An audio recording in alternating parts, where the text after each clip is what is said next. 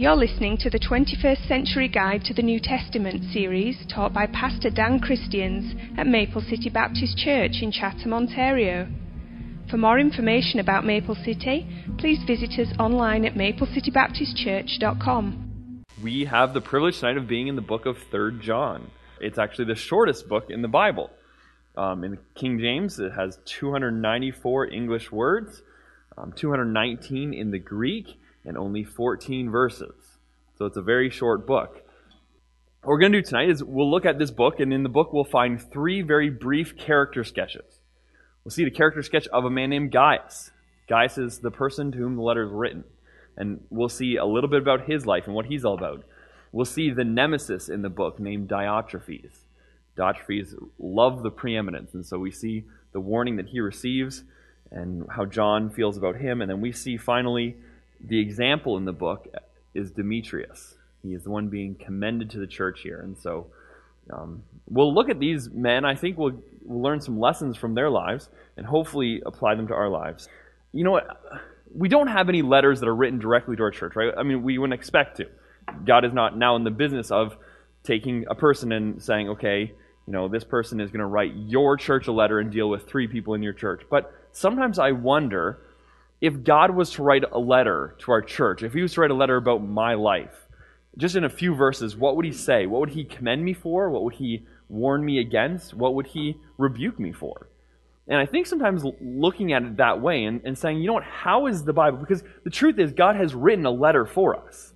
He's written his word for us. And so we should be in the word, not just thinking as though it's something that was written so long ago to people that are in a past time. We should be thinking, yes, but God's word is alive, and it was written for me, and so where in this is God speaking to me?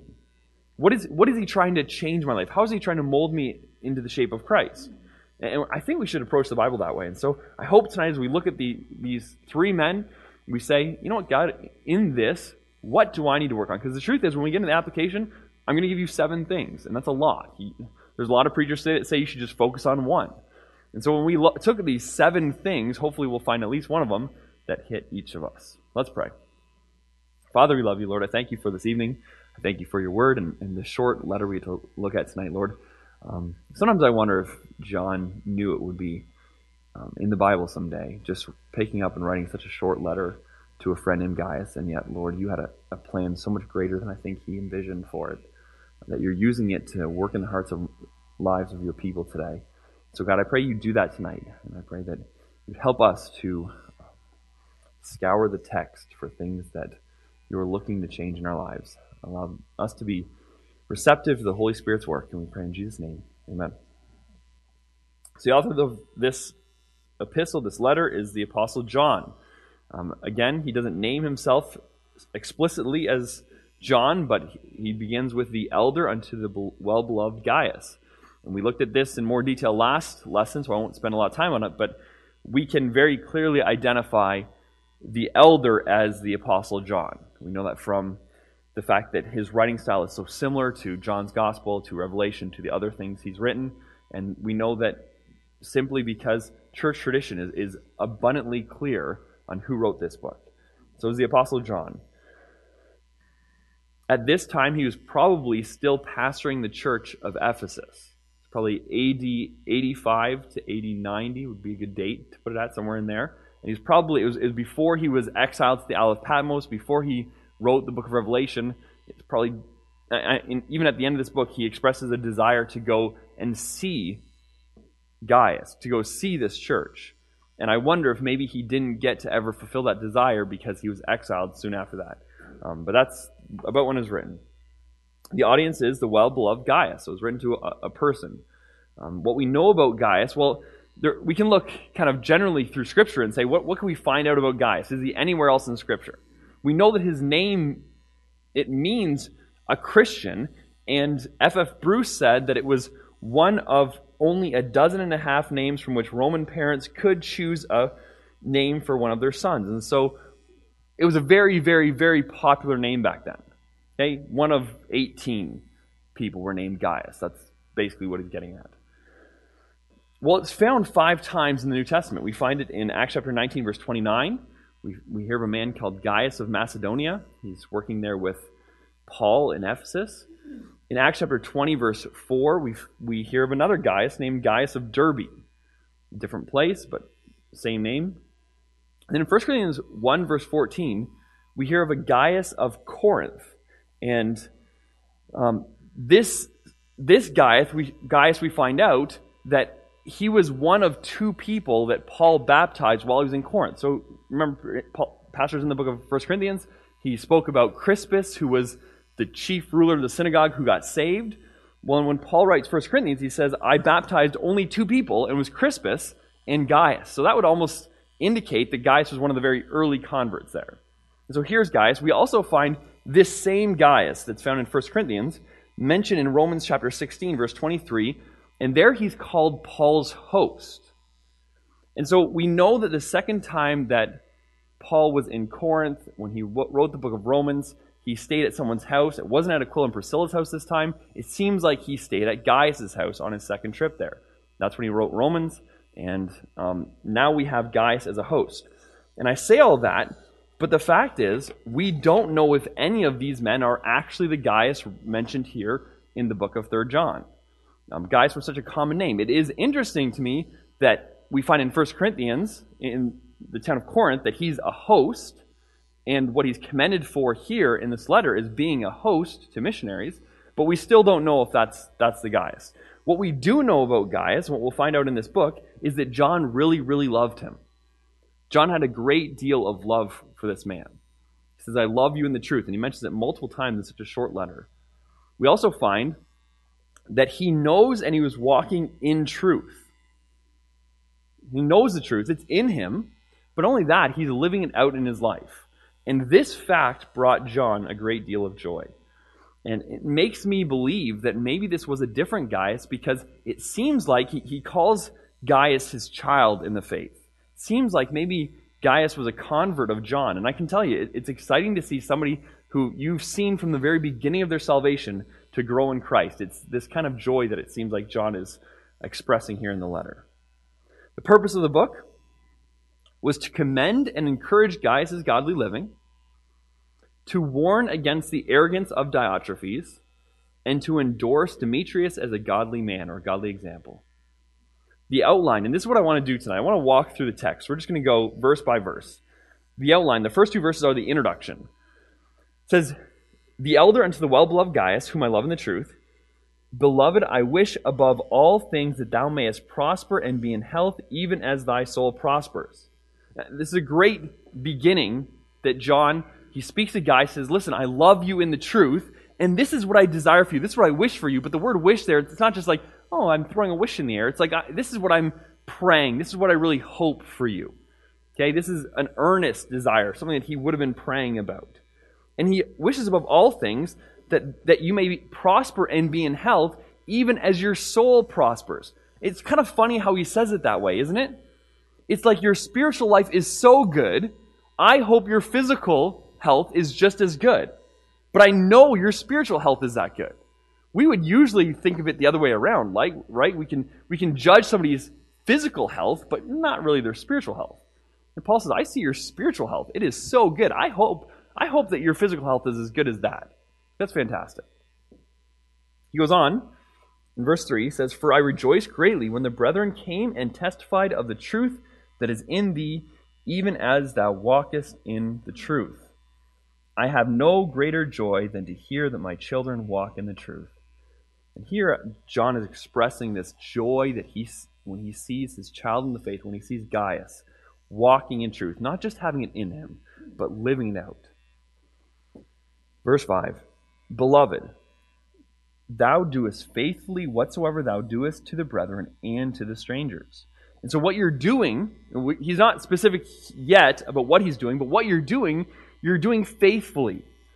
You're doing it all the time. It's a constant thing. It's not just a, a one-off, yeah, you serve God and now you're done forever. It's something you're you're continuing to do, and you're not just doing it for the brethren, those people that are really close to you, maybe those people in your church that you see all the time. You're doing it for the strangers. Now the strangers here, it wouldn't be talking about unsaved people at this point. We're going to find that out in a moment. He's talking about other believers that he didn't necessarily know, other than he knew their doctrine. He knew what they were teaching. He knew why they were here. And so you're faithful, you're serving these people who you don't even know because they're partners in the gospel. He goes, he goes on to explain that. He says, which have borne witness of thy charity. So these, these traveling missionaries have borne witness of thy charity before the church. And that gives me an idea that maybe they were sent from the church in the first place. Maybe it was John's church that sent these missionaries to wherever Gaius is, because they're coming back to the church to report what they heard. And one of the things they reported was the love that Gaius showed them. He says, whom if thou bring forward on their journey after a godly sort, thou shalt do well. So keep it up. Keep doing what you're doing. Keep helping them on their journey. Verse seven, because that for his name's sake they went forth, taking nothing of the Gentiles. We therefore ought to receive such, that we might be fellow helpers to the truth. John says, for his name's sake. These people went out. These missionaries were going out. They were not making a profit. They were not receiving anything from the Gentiles they were preaching to. Gives you an idea that maybe Gaius was in a Gentile place. They weren't receiving a profit. And so you're helping them, but you're helping them because they were doing it for his name's sake. And the result of that, the result of you and them teaming together, you providing the hospitality, you maybe helping them on their way, maybe giving them some money for their journey, whatever you did to help them, ultimately resulted in the fact that now you two are fellow laborers in the gospel together. That's a wonderful thing. These guys came from here with a mission, and all of a sudden, Gaius is a part of that mission. He's not just sitting on the sidelines watching. He's not just, you know, oh, I'm so glad there's missionaries in my town. Now I can just let them, you know, save the world. He's getting involved. And the Bible doesn't just say, okay, well, you got missionaries that have these jobs, and then you have people in the church that are supposed to help them, and they're completely distinct things. He says, no, now they're team. They're working together for the gospel. This is a team effort. Um, and just as kind of a side note, it is amazing when you read Paul's letters. We think of Paul as this perfect missionary, this wonderful guy. It's amazing when you read his letters how much credit he gives to those people that helped him on his journey. Constantly, at the end of the letters, he's commending people, he's thanking people, he's He's, he's saying hi to them. Why? Because they're fellow laborers in the gospel. It wasn't Paul's show. Hey, this is God's work, and we all have different parts to play in it. And so Gaius was playing his part.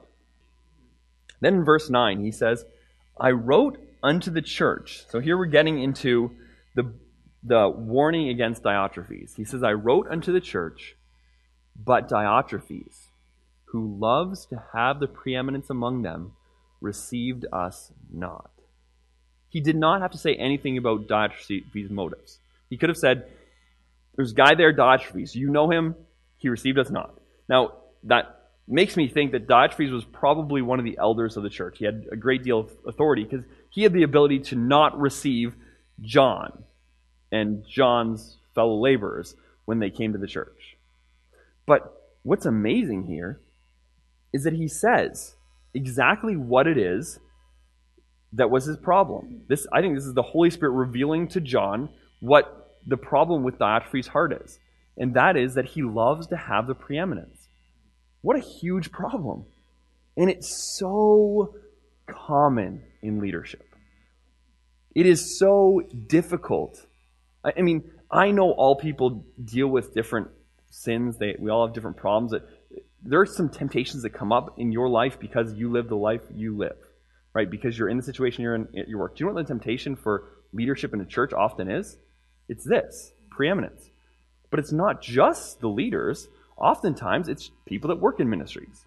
It is the, the leader of the nursery or the person who works in, you know, the kids club program. Or you pick a program, pick something. We want to be known and recognized. We want people to see us. We don't care as much about everybody just seeing Christ. Okay? It's interesting that this word preeminence is only used twice in Scripture. It's used one time in Colossians one eighteen to say that Jesus ought to have the preeminence in the church. He came so that he would have the preeminence among the brethren. But Jesus is supposed to have the preeminence. The only other time it's used is when it says Diotrephes wants to have the preeminence. Okay? The idea is Christ must have the preeminence. And we need to constantly remind ourselves in every ministry we're in, it is not about us, ever. It's all about Christ. And so, he says, this is Diotrephes' problem. He goes into more detail of what he's done. He says in verse ten, wherefore, if I come, I will remember his deeds which he does, prating against us with malicious words, and not content therewith, neither doth he himself receive the brethren, and forbids them that would, and casts them out of the church. This is what Diotrephes is doing. He's got so much authority and power of the church that not like he, he's speaking evil, wicked words, prating, um, berating them with his speech. John, I mean the Apostle John, people knew John. Imagine how gutsy you would have to be to go against the only living apostle. But he's doing it. He, malicious words attacking him. And not only that, when people come representing John, he's not receiving them for himself, and he's kicking people out of the church that are trying to receive him. So you let John come into your, your assembly, your, your house, you try and provide a meal for him, next thing you know, you're excommunicated from the church that Diotrephes is in. And that's, that's crazy. That's what's going on here. And so Gaius, instead of just, sorry, John, instead of just spending all of his time talking about, talking about Diotrephes. I mean, he says, listen, I'm going to come, I'm going to try and deal with them. I'm looking forward to dealing with this problem. But I'm not going to spend a lot of time on that. I, I want this to be a lesson for you, Gaius. He says, in verse eleven, beloved, follow not that which is evil, but that which is good. He that does good is of God, but he that does evil has not seen God. Very bold words. And we've seen these, almost the identical words in First John over and over again. If you know truth, if you if you've seen, and I like how he says seen God. It's not just know truth. It's if you haven't had this relationship with God, if you haven't pictured, if you don't know him intimately yourself, then you don't do good. But when you do know him, you do do good. When you know the beauty of who God is, when you know how wonderful he is, when you know his character, when you know what he's done for you, when you know that about God, you can't but help be changed. Now, it's it's not a perfection that happens to you, but it is the beginning of something that, that continues to change and grow in time.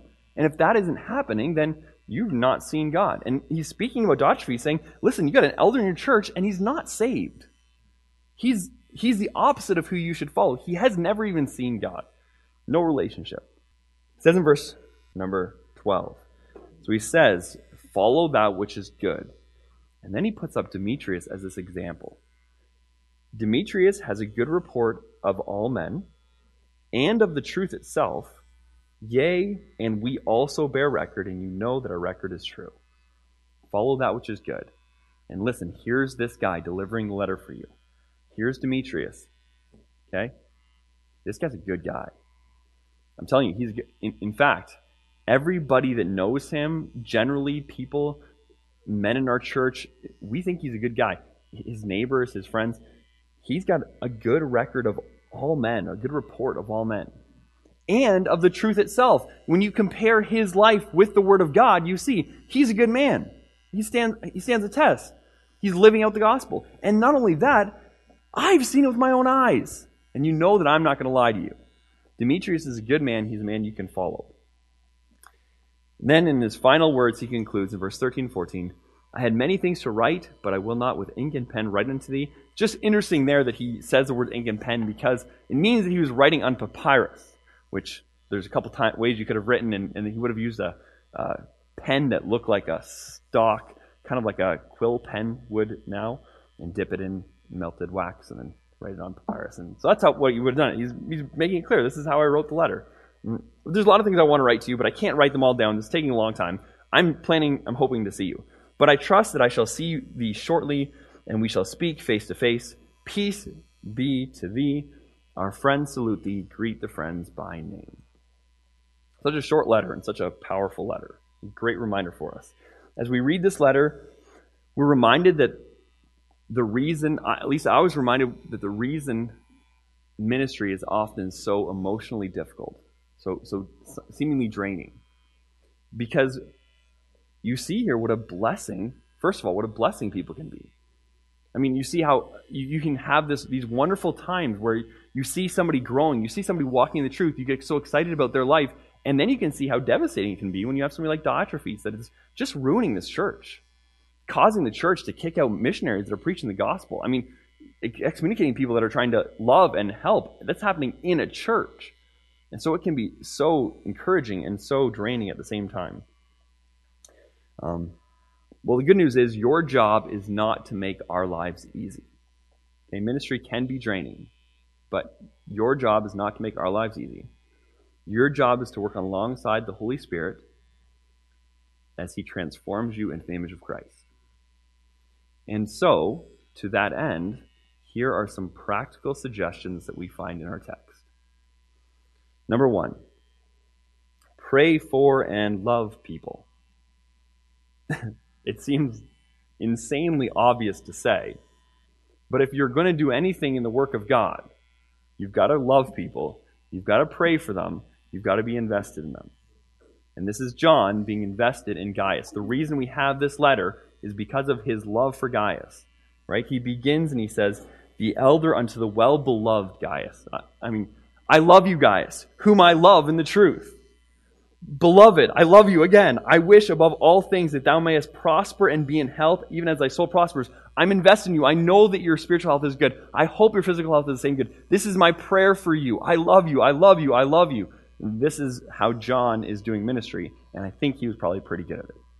And so, we should pray for and love people. Number two, know and live the truth. Know and live the truth. Verse three says, for I rejoice greatly when the brethren came and testified of the truth that is in thee, even as thou walkest in the truth. The truth is in you, and way too many people are content with that. You got to know the truth, absolutely. It's got to be in you, but then you got to walk in it. And it being in you means nothing if you're not walking in it. And so, know and walk in the truth. Um, truth that is in you ought to be outside of you as well. It should be visible. If it's not visible, there's a problem. Uh, it'd be silly if I told you that I had a great deal of joy, and I said, I have joy.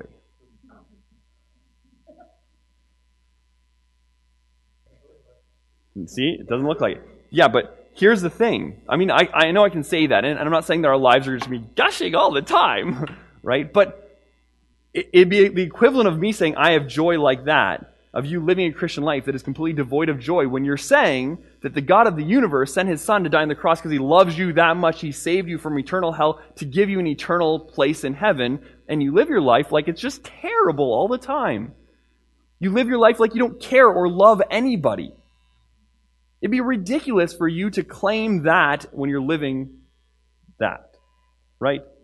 And so you got to know and love the truth. Do you know that when you do that, it encourages other people? I mean, when when when we see people living the truth that they know, when it's evident in their lives, I mean, and it is evident in your life. And when we see it, it's so encouraging. And it's encouraging for Pastor Matt. I'm sure it's encouraging for other people in this church as well. Do you know what's been interesting as I've watched the Olympics this year, what I've been focusing on? So that you have people go down and they do their run, and, and even if they don't win, you have them, if they've done a good job, they're excited. And usually they do like, they, they span and you see, pan, and you see the parents, and it's like, oh yeah, they're really excited for them too. And then you often see just a glimpse of the coach. And it's amazing to see how nuts the coach is going when they see something that they've taught do well. I'm telling you, the joy in their faces is almost always greater than the joy in the person who just performed well. It's just how it is. And so it's encouraging when you see people living out the truth. It's encouraging when you see somebody that you've tried to help and train and guide getting it. So know and live the truth. Number three, be faithful and unbiased in your service. Be faithful and unbiased in your service. Beloved, verse five, thou doest faithfully whatsoever thou doest to the brethren and to strangers. Just be faithful. It doesn't have to be big. It doesn't have to be this massive, obvious thing you do all the time, but be faithful. Day in and day out, do what you're supposed to do for Christ. It is one of the hardest things to do, and one of the and the thing that all people can do. Okay? Above all things, the requirement of stewards is that we're faithful. And and the funny thing about that is that this is this is something that, like, if you were to say this to a new Christian, they wouldn't completely get it. There's no way. But and I know that I'm not even there yet. But I've been here here at this church for nine years, and I've seen some people come into this church, and I was like, man, that person is just an awesome servant of God. They're smart. They can speak well. You know, they have talents and abilities I wish I had. They're going to do great things for God. And then in a year or two years, they're gone. They're not doing anything. And then there's other people that I thought, what is God going to do with them? Okay. Some of them are here on Sunday, but not tonight. Um, I just lied. Okay, but the but the awesome thing is, you know what the awesome thing is though, is that I've been blessed by those people that I thought God couldn't do anything with, right? And I know they're here, right? Because they're faithful. Okay, and they're not always the brightest, and they're not always the best at it, and they're not the smoothest, and whatever, but they really love the gospel. They love Jesus. They love people, and they're doing it day in and day out, and it's encouraging, and it helps people. And so be faithful and unbiased in your service. It shouldn't be just this small group of people that you, your, your little clique that you're loving to. It should be the church as a whole. Strangers. Look for the strangers in your church to serve and love. It's natural to love people that are like you. It's supernatural to love people that are unlovely. Four, be a fellow laborer in the gospel. Verse six to eight says, which have borne witness of thy charity, speaking of these missionaries that have come in, before the church, whom if thou bring forward on their journey after a godly sort, thou shalt do well. Good thing to do. Because that for his name's sake they went forth, taking nothing of the Gentiles. We therefore ought to receive such that we might be fellow helpers to the truth. And that's just, in this case, Gaius had provided hospitality for traveling missionaries. That's what it meant for him to be a fellow helper in the gospel. Now you say, well, what's the big deal? Why didn't they just stay in a hotel? Why didn't they just find something else to do? Well, back then it was a very big deal. Because sleeping in a hotel, or sleeping in the equivalent, an inn, was often filthy. It was often rodent-infested and... and um, there was innkeepers that would extort you, and there was criminals, and and there was a lot of inns that were nothing more than, than brothels you could sleep over at. And so this was something where they had a, a hard time when missionaries went out. This was a real need they had, was to find a, a clean place that they could sleep, they could be well fed, they could take care of. It wouldn't cost them a bunch of money. People aren't going to steal from them. It was a real need they had. So they saw the real need and they met it. Now, that might not be the number one need that we ha- find other people that are, you know, partnering with the gospel now. There are other needs, but we need to be looking for those needs and finding those needs and partnering with them. Find somebody that's further in the gospel and then find out how they need help. Uh, there was, when I'm thinking about this, I'm thinking how it's so essential that as believers, we are in a place where we're finding a way to use whatever God has given us for the furtherance of the gospel in our church. But what that requires often, we, we handle those sheets and we're trying to, to programmatize getting people involved in the church. And that'll have some degree of, of success. Do you know what's going to have a great deal of success? When people realize that they need to get involved and they just start, they just start inserting themselves in. They just say, hey, listen, that's a need. Can I meet that? Can I help out in this ministry? I know it's it's struggling. Um, can I do this or that or whatever it is. That is that is the way we're really going to get people plugged in and, and furthering the gospel. And so what all he was doing, he was finding a need and he was meeting it. They are God's servants. They're working for his name. They're not receiving support from the people they're preaching to. And it's a privilege because it allows us to be a part of their work. Be a fellow laborer in the gospel. Number five, learn submission. Submission is like a word in our culture that everybody seems to hate. I mean, even the idea of submitting to your boss. This wasn't even a thing that was discussed throughout history. It was like, yeah, obviously you submit to your boss because he's your boss. But now it's like, oh no, my I have all the rights, and my boss is like bound by all the rights that I have as, as their employee. It's almost better to be an employee somewhere than the boss because you're just treated better. It's expected.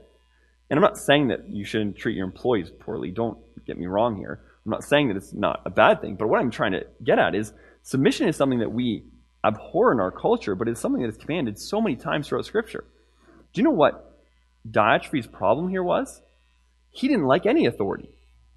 He didn't like anybody that had authority but himself. He didn't like Christ having authority.